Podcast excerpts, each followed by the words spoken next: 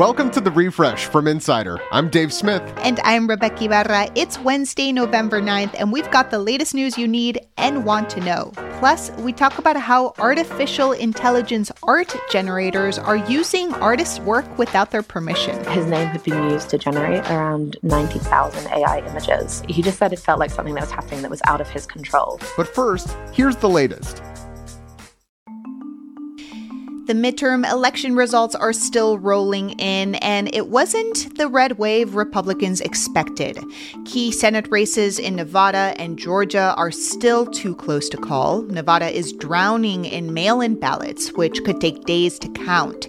In Georgia, incumbent Democrat Raphael Warnock leads Herschel Walker by just tens of thousands of votes at this point, but neither appear likely to clear the 50% hurdle necessary to avoid a December 6th runoff election.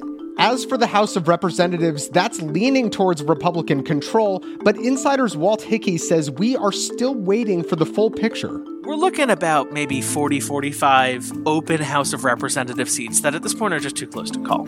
And at this point, we're also looking at the GOP needing to pick up about 18 of them. Can they pull that off? Absolutely. You know, what we're kind of seeing here is a range of outcomes that the, the median of which we would kind of expect to be a fairly narrow uh, Republican victory in the House of Representatives, which would, you know, give them control of the chamber, but would make it actually rather difficult for them to enact some of their aims. Some notable wins Democrat John Fetterman beat out Trump backed Dr. Oz, flipping a crucial Senate seat in Pennsylvania. I never expected that we were going to turn these red counties blue, but we did what we needed to do. And J.D. Vance took Ohio's open Senate seat, beating back Democrat Tim Ryan. We've been given an opportunity to do something, and that's to govern. And to govern to make the lives of the people of Ohio better. That's exactly what I aim to do. In Florida, Governor Ron DeSantis and Senator Mark Rubio both had decisively good nights, and two Democratic national stars suffered possible career ending defeats last night.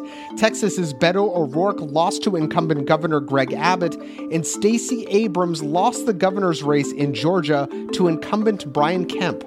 And tonight, we must be honest, even though my fight, our fight for the governor's mansion may have come up short, I'm pretty tall. Among the election stories last night, there were some notable firsts. New York, Arkansas, and Massachusetts each elected their first female governors. Kathy Hochul in New York, Sarah Huckabee Sanders in Arkansas, and Maura Healey in Massachusetts. Maura Healey is also the first out lesbian to be a governor. To every little girl and every young LGBTQ person out there, I hope I hope tonight shows you that you can be whatever, whoever you want to be. Maryland elected Wes Moore, who will become the first black governor of Maryland. Voters chose Becca Balint to represent Vermont's lone House seat. She's the first woman and first openly gay person to represent the state in Congress. Maxwell Frost is the first nationally elected member of Gen Z, coming from Florida's 7th congressional district. He is 25. And at the local level, James Roesener is the first trans man elected to a U.S. state legislature. He'll represent a New Hampshire district in the state's House. Abortion rights activists have a lot to celebrate today. All five states that had abortion on the ballot are poised to decide in favor of the right to choose. Voters in Vermont, California, and Michigan enshrined that right in each state's constitution. And in Kentucky, typically a red state, voters offered a double negative, saying no to saying no to abortion in that state's constitution. In Montana, the ballot included a question about an anti abortion law. Votes are still being counted, but the story seems to be the same there. They voted it down. Planned Parenthood celebrated the news, tweeting, quote, The majority of voters don't want politicians deciding personal medical decisions for them. Nearly 200 election deniers or results skeptics have been elected. The New York Times estimated 370 candidates who cast doubt on 2020's results were standing. So far, over a dozen Republicans with those views have been elected to the House of Representatives. In the Senate, J.D. Vance, who said the election was stolen from Trump, takes Ohio's seat. When it comes to governors, Texas reelected Greg Abbott, but not all voters supported those views. Dr. Oz notably, quote, raised questions about 2020. He didn't score a win. And four key governor races saw skeptics lose as well. In five states, voters had to decide if marijuana should be legalized, and the results were kind of a mixed bag. Maryland and Missouri voted in favor of people 21 and older legally using the drug recreationally. It was a landslide in Maryland, by the way. 65% of voters said yes to the measure. I think you can safely start pronouncing that state Maryland. On the other hand, voters in North Dakota and Arkansas decided not to legalize marijuana, and it's looking like they'll also say no in South Dakota as well. While on the topic of drugs, Colorado might become the first state to vote in favor of decriminalizing psychedelics. The numbers there are too close to call right now, but it's likely the state will make history.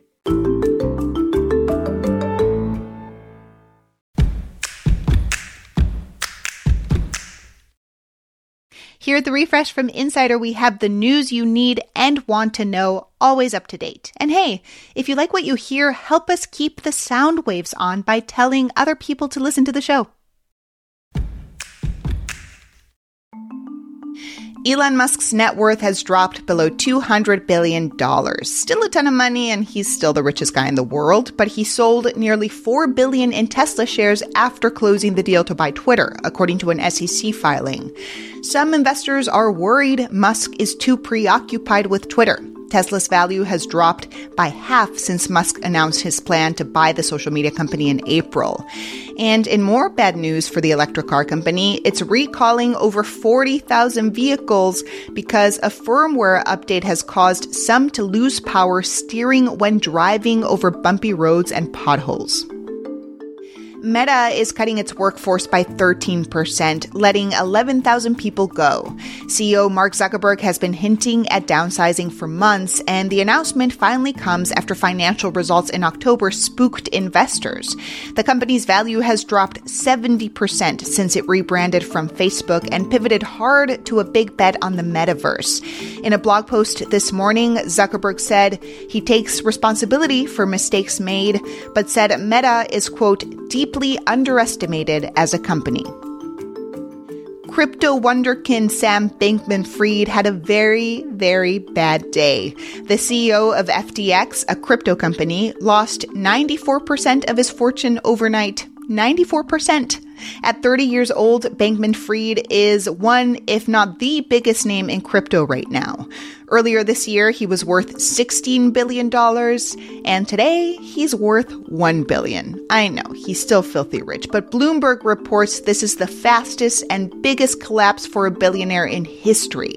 Long story short, he had to sell FTX to his rival Binance to relieve a severe liquidity crunch, and that basically wiped out the worth of all of his holdings. Brittney Griner's legal team says she's being moved to a penal colony in Russia. The WNBA star was sentenced to nine and a half years for bringing cannabis oil into the country earlier this year. Right now, her exact whereabouts are unknown, but her attorneys hope to get confirmation in the next couple of weeks. Russia's penal system is notoriously brutal. It's generally associated with some form of forced labor. The Biden administration says it's working, quote, tirelessly to secure Griner's release. What's better than winning the $2 billion Powerball jackpot? Beats me, but how's this for a consolation prize? The 75 year old owner of the gas station that sold the winning ticket gets a million dollar bonus. The gas station also gets a banner, but the lottery officials didn't have signage for a jackpot so big, so they gave him one that says Millionaire Made Here and covered up the M in Millionaire with a hand drawn B.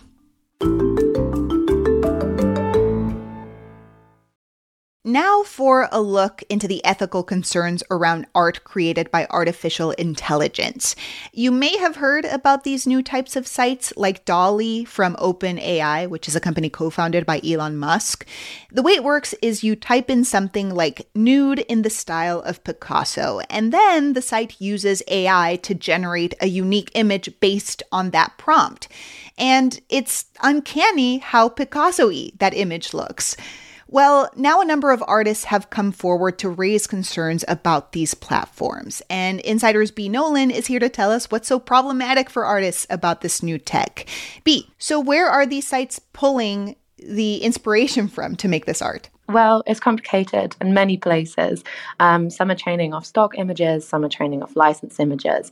But working artists have come forward with some issues around the fact that these programs are being trained on their work that they're still creating, and they didn't give permission for these software to be trained on. Yeah, explain more about why these artists are concerned about this type of AI generated art. Well, I think there's a concern about the speed at which these generators can create images in their style.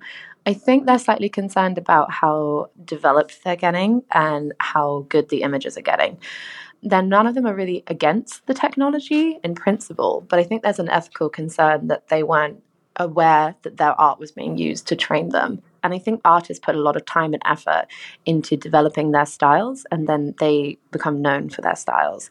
And you can't copyright a style of art, you can only copyright a particular image.